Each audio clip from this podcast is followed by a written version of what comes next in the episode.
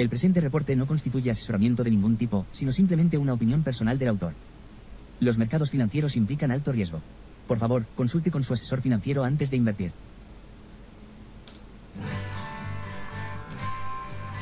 Muy buenos días, ¿cómo estáis? Eh, voy a retocar el audio. A ver, 3, 2, 1. Ahora sí. Bienvenido a Money Talks 10, eh, perdón, 9 de octubre. Repaso de actualidad. Hoy, tras varias reuniones, he iniciado un poco más tarde, eh, pero bueno, no podía faltar el ingrediente clave para comentarte cómo está el panorama mundial, ¿vale? Porque ha sido otro fin de semana histórico, caliente. ¿Os acordáis cuando en verano vimos aquel fin de semana brutal, terrorífico, donde eh, un grupo armado se dirigía hacia Moscú, las tropas Wagner? Ha sido un fin de semana similar, impactante, con el ataque sorpresa, entre comillas, que, que recibí Israel. Digo entre comillas porque es un poco ridículo, ¿no? El hecho de que uno de los estados con mayor seguridad del mundo sea sorprendido por una región, ni siquiera un estado, sino una región que no tiene ni, ni aguas para pescar, o sea que tiene un bloqueo comercial durísimo y les han sorprendido, ¿no? Vale, bueno. ¿Cómo estás? Bienvenido Money Talks, donde te contamos lo que ocurre en realidad en los mercados y cómo puede tener efecto las noticias internacionales, geopolíticas, económicas, todo afecta a los precios y a la bolsa. Y aquí interpretamos esa información, datos económicos también, sin lugar a dudas, porque no sé si lo seguís en las redes, lo tengo siempre puesto en la descripción del, del vídeo. Puedes irte a las redes donde puedes ver publicados, pues por ejemplo en X, voy publicando las noticias de cada mañana, noticias macro. Te hago un resumen, una lista de bullet points, de puntos clave del día a nivel de noticias macro. Ahora las leeré para que las tengas también aquí en el vídeo reporte. Pero básicamente enfocado a eso, a que podamos observar e interpretar la información a nivel global. Vamos a ver un repaso a ver cómo está el mercado. Hoy, 9 de octubre, vamos a echarle un vistazo. Tenemos los futuros de Estados Unidos bajando 0,51% abajo Dow Jones, 0,64% abajo uh, Standard Poor's y 0,81% abajo el Nasdaq 100. Brutal, ¿eh? Brutal. Eh, importante para Europa, 0,75% abajo el DAX, 0,52% abajo el CAC, Eurostox 0,62% abajo. Tenemos el IBEX 35 un 0,69% abajo. Esta corrección ya empezó la semana pasada. Ahora te van a decir que es por el tema. Yo ya leía en alguno de los blogs financieros al abrirlo. Los ataques de Israel lastran el mercado europeo. ¿Qué ataques Israel lastran el mercado europeo? En serio, por favor. Por favor. Pero no estabais aquí la semana pasada cuando empezamos a ver la ruptura de los patrones bajistas que traía el mercado. Antes de que hubiese ningún ataque ya se estaba rompiendo esto. ¿Vale? De hecho, lo que dijimos fue cuidado con los pullbacks, sencillamente porque esto ya lo han roto. Fíjate, este rango no lo rompió el ataque real, este rango lo rompió la situación económica lamentable de Europa, que ahora también veremos con datos, porque han publicado hoy, los alemanes han publicado su índice de producción industrial y vas a ver que no pinta nada bien. Te lo pongo en pantalla, ¿vale? Mira, mira, este, este es el problema, no el ataque real, este es el problema. Este es el problema, hablemos claro, ¿vale? Ahí tienes el índice de producción anualizada 0,10%, menos 1,73% publicado en agosto, menos 2,04% eh, publicado en septiembre y ahora nos da un menos 1,75% tasa de eh, crecimiento de eh, producción industrial alemana anualizada. Desastroso, ¿eh? Desastroso. Desastroso. Este es el precio a pagar de, de lo que han hecho, el experimento este que han hecho con Estados Unidos. Se metió Estados Unidos en el tema eh, no, hay que apoyar la guerra esta por la democracia, pero estás vendiendo armas y combustible, ¿no? Sí. ¿Y Europa qué hace? Europa vuelan, vuelan las tuberías de combustible de Alemania y Alemania se hunde en una crisis económica letal. Ahí lo teníamos, los datos de producción malísimos. Eh, ¿Qué pasa con la música? Dame un segundo. Javier, gracias. Me decía Javier que retirase un poco el micro. He bajado los decibeles del micro. No sé si se mejora un poco o no, ¿vale? Vamos a ver si hay ahí va mejor. ¿Vale? He bajado los decibeles del micro, tampoco es que sea yo un experto en temas de audio, pero a ver si mejoraba un poco y evitaba la distorsión del micro, ¿vale? Ahora me diréis qué tal en el chat, ¿ok? Gracias, Kesher. También me lo está diciendo Kesher por aquí. Muchas gracias. Eh, bien, os decía, voy a comprobar un momento dónde tengo el audio. Ta, ta, ta, ta.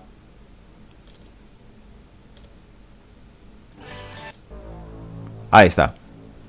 Bien, eh, vuelta a la escena. Muchas gracias por los comentarios para mejorar el audio. Decidme si ahora ha mejorado la sensibilidad del audio, ¿vale? Si se está escuchando mejor o no.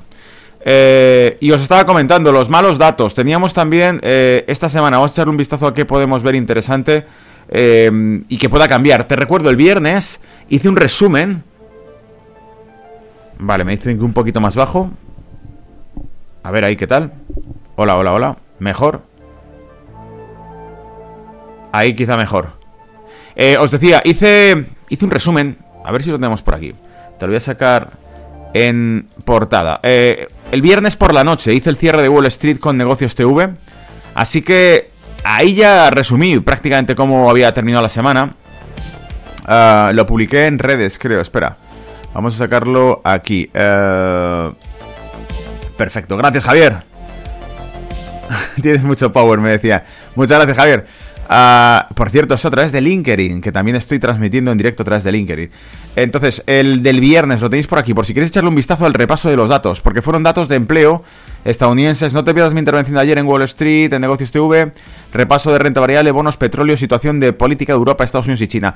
¿Por qué es importante esto? Fíjate, aquí hablábamos ya del petróleo el viernes. Porque el mercado del petróleo se está moviendo con lo que ha pasado y ahí sí hay miga. Ahí sí hay tela que cortar para hablar del tema del crudo y lo que ha pasado en Israel, ¿vale? Mucha tela que cortar. Ah, vamos a ir yendo por cosas. Los temas de los futuros lo tenemos liquidado. Vamos a ir directamente ahora a las noticias que te he publicado, el resumen de noticias. Aquí estás. Te ponía, la producción industrial alemana se contrajo en agosto por cuarto mes consecutivo, avivando los temores a la recesión, que ya es oficial, que está en recesión Alemania, que Europa está en recesión. Acordaros que el reporte de la banca de inversión de Alemania de la semana pasada ya nos dijo que sospechaban una caída del menos 0,4% de toda la economía europea eh, para este cierre de trimestre, ¿vale? Este trimestre Q3 2023, imagínate el Q4, que será aún peor probablemente por las cuestiones energéticas, ¿vale? Más cosas, el Tesoro estadounidense presiona a los bancos de desarrollo para que avancen en su próxima fase de reformas antes de abril. O sea, os recuerdo también que publiqué el índice de banca regional estadounidense cayéndose, creo que lo tengo por aquí, a ver si estaba cerca del... La renta variable, ¿dónde lo guardé? Lo guardé por aquí. Pero ahora mismo no sé en dónde lo he colocado. A ver si lo encuentro. Tiene que estar por aquí cerca. Este es, creo que es. Ahí está. Banca regional americana, fíjate. Estados Unidos, ¿eh? Fíjate dónde está la banca regional. Eso también lo dijo Juan desde Chile, me lo comentaba y habíamos publicado ya, por cierto. Estaba publicado el gráfico, en este caso era el gráfico Bloomberg, a través de mis redes sociales de este mismo gráfico. Y en uno de los directos, eh, Juan me dijo, échale un vistazo al, ticker IAT en, en TradingView, que es el índice de, de banca regional americana. Fíjate cómo está, ¿eh? Esto es la banca regional de Estados Unidos ahora mismo. En caída, ¿eh? ¿Lo veis? En caída. En caída. Y es decir, que no se ha solucionado el tema aquel de liquidez que tenía el sector tecnológico estadounidense, que empezó aquí, o sea, el Silicon Valley Bank. Después vino todo el tema de los bancos gemelos que iban pasando por lo mismo. Y vemos que recuperó, eh, pero la película ha vuelto a empezar, está cayendo y está llegando a los mínimos que alcanzó ya en sus peores momentos de crisis. Ten en cuenta que ha retrocedido más de prácticamente un 50% el índice, o sea que es desastroso lo que tiene la banca regional de Estados Unidos ahí, ¿vale? Los propietarios de vivienda canadienses se enfrentan a un mayor dolor hipotecario a medida que aumenta el rendimiento de los bonos y se avecinan renovaciones. ¿Renovaciones de qué? Te preguntarás, también te lo he publicado. Renovaciones de las hipotecas. Al parecer Canadá es uno de los países con mayor número de hipotecas cortoplacistas de 5 años y los vencimientos de esas hipotecas, imagínate, de 2018 ahora vencen, ¿no? Eh, claro, he hecho un vistazo a cuánto estaba la tasa de rendimientos en 2018. Le he echado un vistazo y te la voy a mostrar. Em, a ver si la puedo sacar sin cerrar esto. No, no puedo, pero... ah, ah no la he publicado todavía aquí, ¿no? No, no la he publicado todavía aquí. Vale, te la voy a publicar en otro sitio, que la tengo guardado. Todavía no la he publicado en redes, la vas a tener en las próximas horas.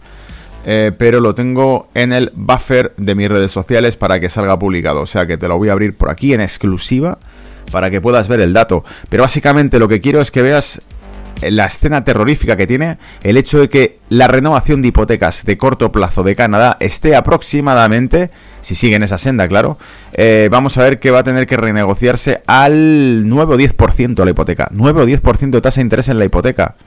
9 o 10% de tasa de interés en la hipoteca. es que es alucinante. Eh, está por aquí el mensaje. Deriva de además de una noticia publicada también en Reuters. Te la voy a sacar, por supuesto, para que estés al día de todo. Eh, vámonos con Reuters. ¿Dónde te tengo?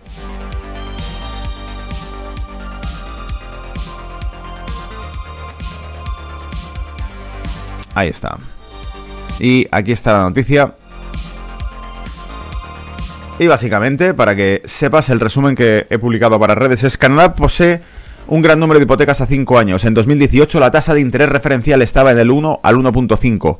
La eh, hipoteca media estaba en el 5.35 en 2018. Claro, si te buscas la tasa de interés referencial en aquel momento que tenía Canadá, ah, vas a ver que... A ver, aquí te tengo. Si la teníamos en torno a... Eh,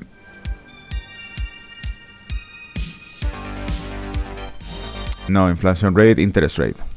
Al 5% está actualmente, ¿vale? Piensa esto por un segundo.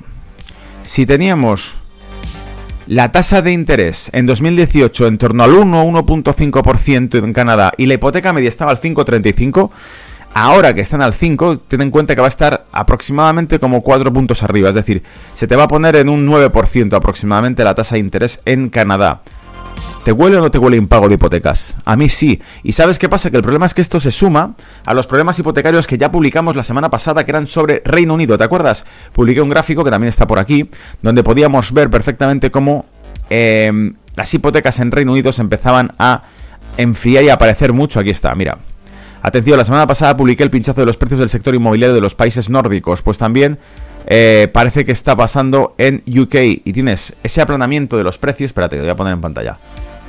Este es el mercado inmobiliario de UK, el precio medio de la vivienda en UK, aplanándose, ¿vale? ¿Qué pasa? Que esto se suma a los que te traje de países nórdicos, ¿te acuerdas? Sacamos eh, precisamente los precios hipotecarios, los precios de la vivienda en Suecia pinchando por completo. Noruega también, todos estaban en contracción, en contracción. Saqué toda una gráfica que mostraba los precios de vivienda por Europa y los que estaban a tope en contracción anualizada y trimestral eran los de eh, países nórdicos, encabezados por Suecia dando ya de entrada, eh, anunciando problemas de solvencia y liquidez de la mayor promotora hipotecaria, eh, perdón, la mayor promotora inmobiliaria de Suecia, con más de 30.000 millones de capitalización, ¿vale? Después, la semana siguiente, teníamos esto, el de Reino Unido, y esta semana ya empieza a sonar también el mismo problema, los mismos síntomas de enfermedad en la economía canadiense, ¿vale? En la economía canadiense, lo cual significa que se está gestando, como era normal, por otro lado, ten en cuenta que el principal riesgo que tiene la subida de tipos de interés en el sector real estate o en el sector inmobiliario es lo que llaman el prepayment eh, risk. No, prepayment, risk, no, default risk. Um, en este prepayment risk es cuando hay una caída abrupta de los tipos de interés y eh, default risk es cuando hay una subida abrupta de los tipos de interés. Impagos de esas hipotecas um, de vuelta la vivienda o el inmueble vuelve de nuevo al stock de vivienda del propio banco, que evidentemente para poder eh, obtener liquidez tiene que venderlo y por lo tanto el mercado de real estate cae. Para cuando te digan que el real estate nunca cae y que no puede caer, ¿vale? Ahí lo tienes. Eh, el crecimiento del empleo y los salarios en Canadá ha superado con creces las expectativas, lo que aumenta las posibilidades de una subida de tipos. Es decir, no solamente el problema hipotecario en Canadá estaría apareciendo ahora, sino que con ese dato que acabamos de ver ahora mismo, los salarios al alza, eh, crecimiento del empleo, significaría que para enfriar el sobrecalentamiento económico, es decir, para enfriar la inflación que va a producir los salarios al alza, que la tenemos por aquí, por cierto, ah, que está al 5,50 al 4%. Para frenar esa inflación con salarios al alza, ¿veis que está subiendo? ¿Veis que está subiendo? 2.8 en junio, julio 3.3, septiembre lo teníamos, perdón, agosto al 4, falta el dato de septiembre de la inflación de Canadá, pero está repuntando. Esto significa que tenemos un problema eh, serio. En el sentido de que si esto continúa, sí, Canadá tiene que continuar con la subida de tipos. Si está al 5, amigos, ¿a dónde va a ir? ¿Al 6? ¿Al 7? Y si se va al 6 o al 7, ¿qué va a pasar con el sector inmobiliario que ya presenta síntomas de estrés en Canadá?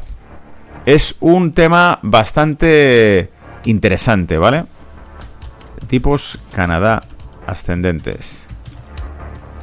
Guardo el gráfico y luego lo publico en las redes también. Eh, más cosas. petróleo. Esto es la noticia, evidentemente estrella que íbamos a comentar, el tema del ataque de Hamas a Israel. Petróleo. El viernes se anunció un acuerdo entre Estados Unidos y Arabia Saudita para aumentar la producción de petróleo, reconocer el Estado de Israel por parte saudí y firmar nuevos acuerdos de defensa. Es probable que el ataque sorpresa, entre comillas sorpresa, del fin de semana contra Israel eche por tierra este acuerdo. Arabia Saudita apoya al bando palestino. No solamente Arabia Saudita, Qatar eh, le están acusando de que financiaba abiertamente a Hamas en Gaza. Eh, Qatar, ¿eh? ¿eh? Grupos, he visto ya algún vídeo en el que grupos de Hamas reivindican los ataques diciendo que han conseguido las armas y la financiación de Irán. Por lo tanto, para mí que esto es un evento televisado, viralizado, que ha hecho Israel para una guerra que se avecina, es decir, para la justificación de lo que va a venir después. Que no tiene nada que ver, creo yo, no tiene demasiado que ver con Israel. Es decir, Israel es el detonante, el, colaborador necesario para lo que va a ocurrir, que es el envío de un portaaviones al Mediterráneo, que ya lo ha hecho Estados Unidos, ha un portaaviones al Mediterráneo, eh, y el inicio de una nueva escalada de tensiones en Oriente Medio, en este caso probablemente enfocada hacia Irán. ¿Por qué? El Partido Demócrata autorizó parte de los fondos que estaban bloqueados por Donald Trump hacia Irán. Israel ya en más de ocasión ha dicho que si no eran no se hacía nada contra Irán lo harían ellos eh, por su porte. Irán ha dicho exactamente lo mismo con respecto a Israel, que lo volaría del mapa. Eh, entonces, aquí hay una cuestión. En mi opinión, creo que lo, paradójico de todo esto es que, primero, hay dos cuestiones fundamentales. Uno, la guerra es necesaria, en el sentido de que la guerra la necesita el que la administración actual de Estados Unidos.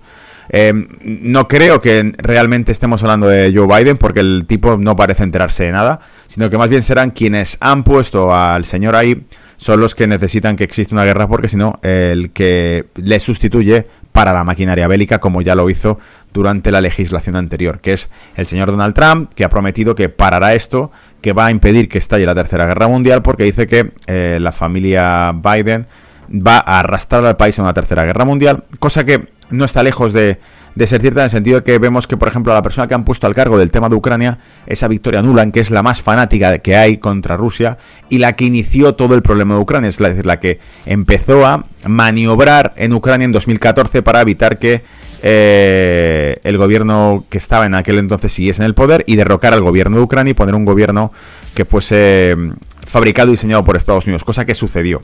¿Os acordáis? Victoria Nula, mírate los documentarios que no estén censurados, porque todo esto lo van quitando, pero podrás ver que eh, fue Nula la que dijo la famosa frase, ya publicada en la prensa estadounidense, por supuesto, y con las grabaciones también que las puedes encontrar en internet, la famosa frase al embajador estadounidense en Ucrania, le dijo por teléfono, fuck European Union, ¿vale? Esta es la aliada de la Unión Europea. Y esta es la que han puesto al frente de la de defensa eh, ante la dimisión del anterior cargo. Entonces, dicho eso, eh, la guerra es necesaria para la administración actual de Biden. Probablemente para las elecciones 2024 sea necesaria la guerra, porque cuando van flojos de votos, eh, generalmente lo que hacen es detonar una guerra. De hecho, el propio Biden ha dicho que el problema no es económico, sino que la prensa no le apoya. y dices, ¿cómo no te va a apoyar?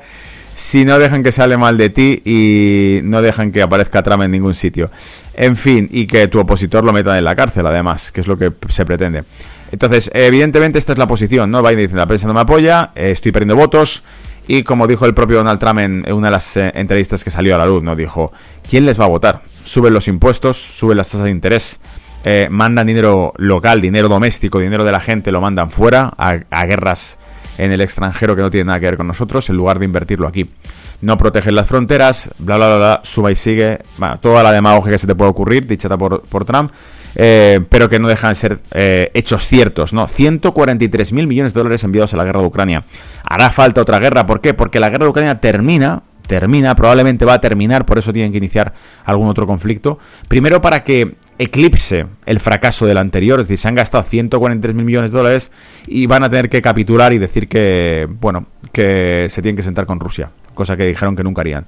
¿vale? Eh, pero bueno, se va acabando la carne que echar en la, en la máquina de guerra y tendrán que sentarse a razonarlo. Para que esto no sea mediatizado, para que esto no salga en todas las noticias, porque nos llevan bombardeando y lavando el cerebro con el tema de Ucrania durante eh, un año, para que esto no salga en las noticias tendrán que sustituirlo con otro. ¿Con otro qué? ¿Con otro tema? La lucha por la democracia, por... Eh, y veremos cómo repercute en Europa precisamente cuando le está metiendo eh, una enorme cuota de migración de países de Oriente Medio a Europa misma eh, día a día, ¿vale? ¿Por qué? Porque este tipo de noticias va a afectar evidentemente también a esas políticas que de momento solo Polonia y Hungría están tratando de combatir, que es que no les obliguen como Estados-nación a aceptar a miles y miles de hombres entrando en su país sin tener ningún tipo de control sobre ellos. Em, bien, entonces, eh, ahí tenemos el panorama, ¿vale? Este es el escenario total. Entonces, ¿qué ocurre? Que como te decía, aquí está la noticia, por cierto, que publicaba el Wall Street Journal, pero que también hacía eco el Reuters, donde ponían Saudi Arabia willing to raise oil output to help secure Israel deal. Eh, Wall Street Journal. Y básicamente traducido al cristiano sería que Arabia Saudita desearía eh, incrementar la producción de crudo para ayudar al acuerdo con Israel. Y aquí nos decían, bueno, que Arabia Saudita, que mm, Saudi Arabia has told the White House is willing to... Arabia Saudita eh, se ha dicho que eh, la Casa Blanca estarían deseando incrementar la producción de crudo este año, este año, si los precios del crudo se mantienen elevados. Wall Street Journal reportó el viernes citando a Saudi y US officials, a oficiales sauditas y estadounidenses. El movimiento es un intento de eh, eh, winning goodwill, vale, de ganar buena voluntad en el Congreso por parte del acuerdo en el que el, reino saudita reconocería a Israel y retornaría a... Return to get defense pact, vale, y retornaría un pacto de defensa con Washington, ha dicho el Wall Street Journal. Esto es por otra cosa, por lo que creo que este problema, este problema de Hamas y de Israel, en realidad vuela en pedazos. O sea, digamos que le acaban de colar un gol a Estados Unidos. Estados Unidos tenía la esperanza, acuérdate, de mantener el precio del crudo estable. ¿Y cómo mantenía el precio del crudo estable? Sencillamente haciendo que la producción de crudo siguiese fluyendo. Para hacer eso, Estados Unidos, que ya te lo he publicado también, por cierto, en, reportes anteriores, el gráfico donde vemos las reservas estadounidenses de crudo hundiéndose. Es decir, Estados Unidos ha sacrificado sus reservas de crudo en mínimos que no se han visto desde eh, más de prácticamente dos décadas las reservas estratégicas de crudo de Estados Unidos han desaparecido para mantener el precio del crudo estable. Sin embargo, por fin, cuando anuncian que va a haber un acuerdo con los sauditas para que vuelvan a apoyar a Estados Unidos con un aumento de la producción, te recuerdo que los sauditas habían pactado con los rusos reducir la producción y la exportación, cuando vuelven a anunciar que hay un nuevo acuerdo para incrementar la producción de crudo, justo entonces, boom, estalla este conflicto por el cual Arabia Saudita vuelve a decir, no, no, yo estoy del lado de Palestina, Israel es un estado, bla, bla, bla, bla, y listo. Entonces, para mí que esta maniobra está hecha contra Estados Unidos. En la que, por supuesto, tiene que colaborar Israel. Lo sorprendente aquí es que incluso Israel esté colaborando en contra de Estados Unidos. ¿Vale? En el sentido de que si Israel, supongamos por caso, no fuese una sorpresa, como están diciendo incluso soldados de las fuerzas especiales israelíes que están entrevistando, están diciendo que el control que hay en la frontera es total y que la probabilidad de que un ataque así se produzca de la nada, cuatro tipos con chanclas en, paracaídas estén eh, atacando Israel por sorpresa, dice que es ridícula, que es imposible, han dicho fuerzas especiales israelíes, que eso es imposible que ocurra.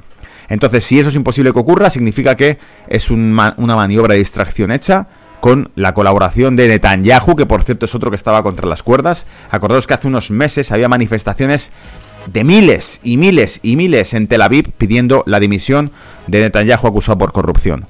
Entonces sería un buen punto para Netanyahu que reforzaría su posición dentro de Israel con la distracción de una guerra.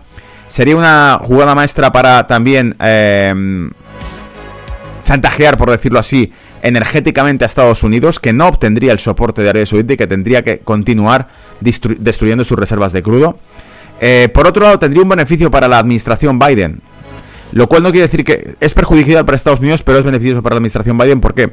Porque si con esto puede eh, justificar una escalada de tensiones en Oriente Medio y iniciar, por ejemplo, algún tipo de conflicto con Irán, significaría que vuelve a llamar al patriotismo. Es decir, el abuelo no es corrupto, el abuelo no está dormido, el abuelo no sabe por dónde salir del escenario, pero hay que apoyar al abuelo porque esto es por América y por la democracia. Estamos en guerra, ¿vale? Aquí todo lo que tú quieras, puede ser corrupto todo lo que tú quieras, pero si estamos en guerra y somos americanos y somos Estados Unidos y somos la primera potencia, hay que ir a la guerra y hay que apoyar a la administración de Estados Unidos, cueste lo que cueste, porque esto es América. Ese será el discurso por el cual eh, intente salvar al, cadáver eh, viviente que es la administración actual de Estados Unidos, porque va a arrasar, si no, el sustituto que va a ser, pues, o Donald Trump, incluso JFJ, eh, el sobrino de John Fitzgerald Kennedy, que también está cada vez más presente en redes, baneado prácticamente en televisión, pero muy presente en redes, dando propuestas muy, muy, muy radicales, como la emisión de deuda estadounidense, bonos del tesoro, cotizados en Bitcoin. ¿Vale? Y además no en plan locura, voy a hacer esto, sino diciendo que empezaré en una emisión paulatina poco a poco, dado que son el país con mayores reservas de Bitcoin del mundo, Estados Unidos.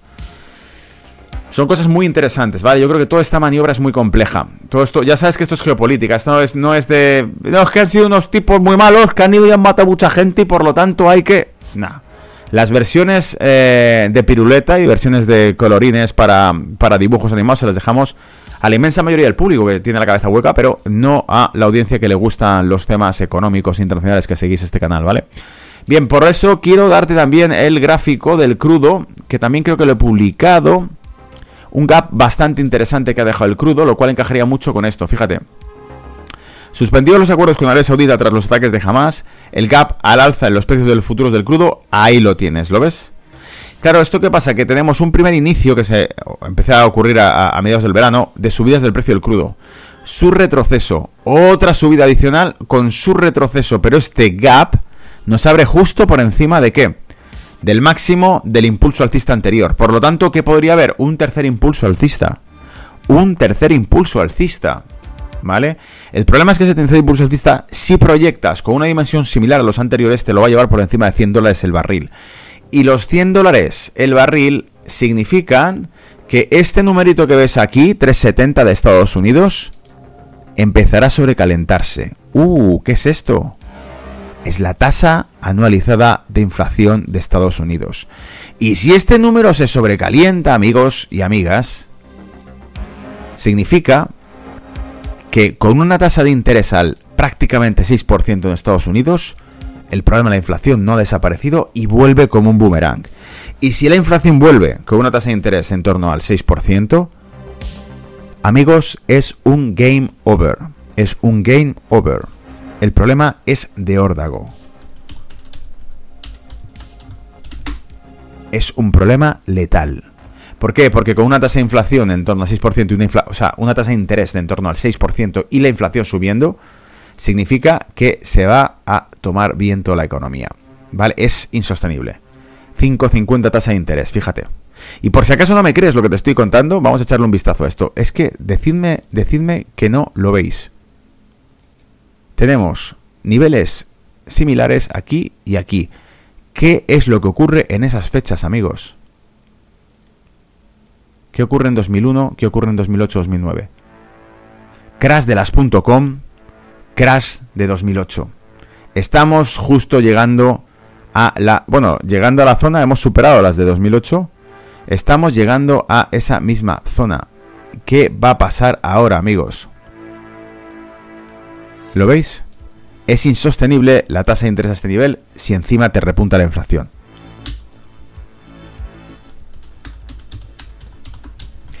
Venga, voy al chat y nos sacamos gráficos, ¿vale?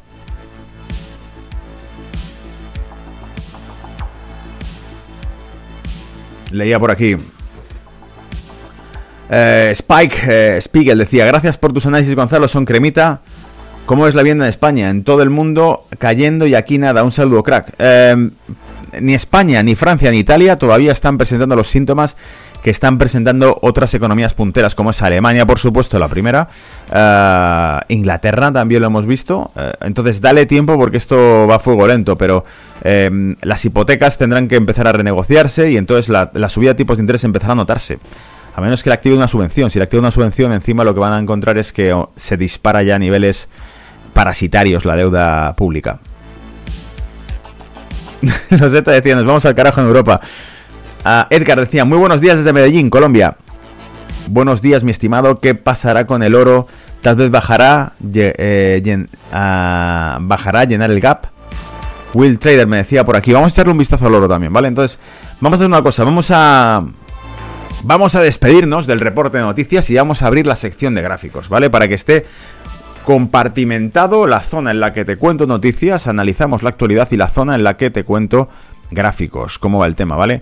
Atentos porque igual mañana publico el calendario, o sea, te, publicaré las noticias clave de mañana y ahora en la sección de gráficos echaremos un vistazo a cómo está el mercado. Creo, intuyo, sospecho que nos tocaba ver un pullback que todavía no estamos viendo del todo. El viernes empezó a recuperar el mercado, ahora lo de jamás lo ha tirado de nuevo. ¿Crees que lo tira del todo?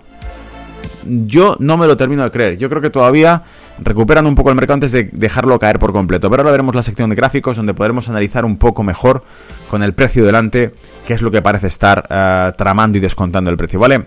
Nos vemos y si no lo estás te recuerdo, suscríbete a este canal para mantenerte al día de lo que está pasando a nivel mundial.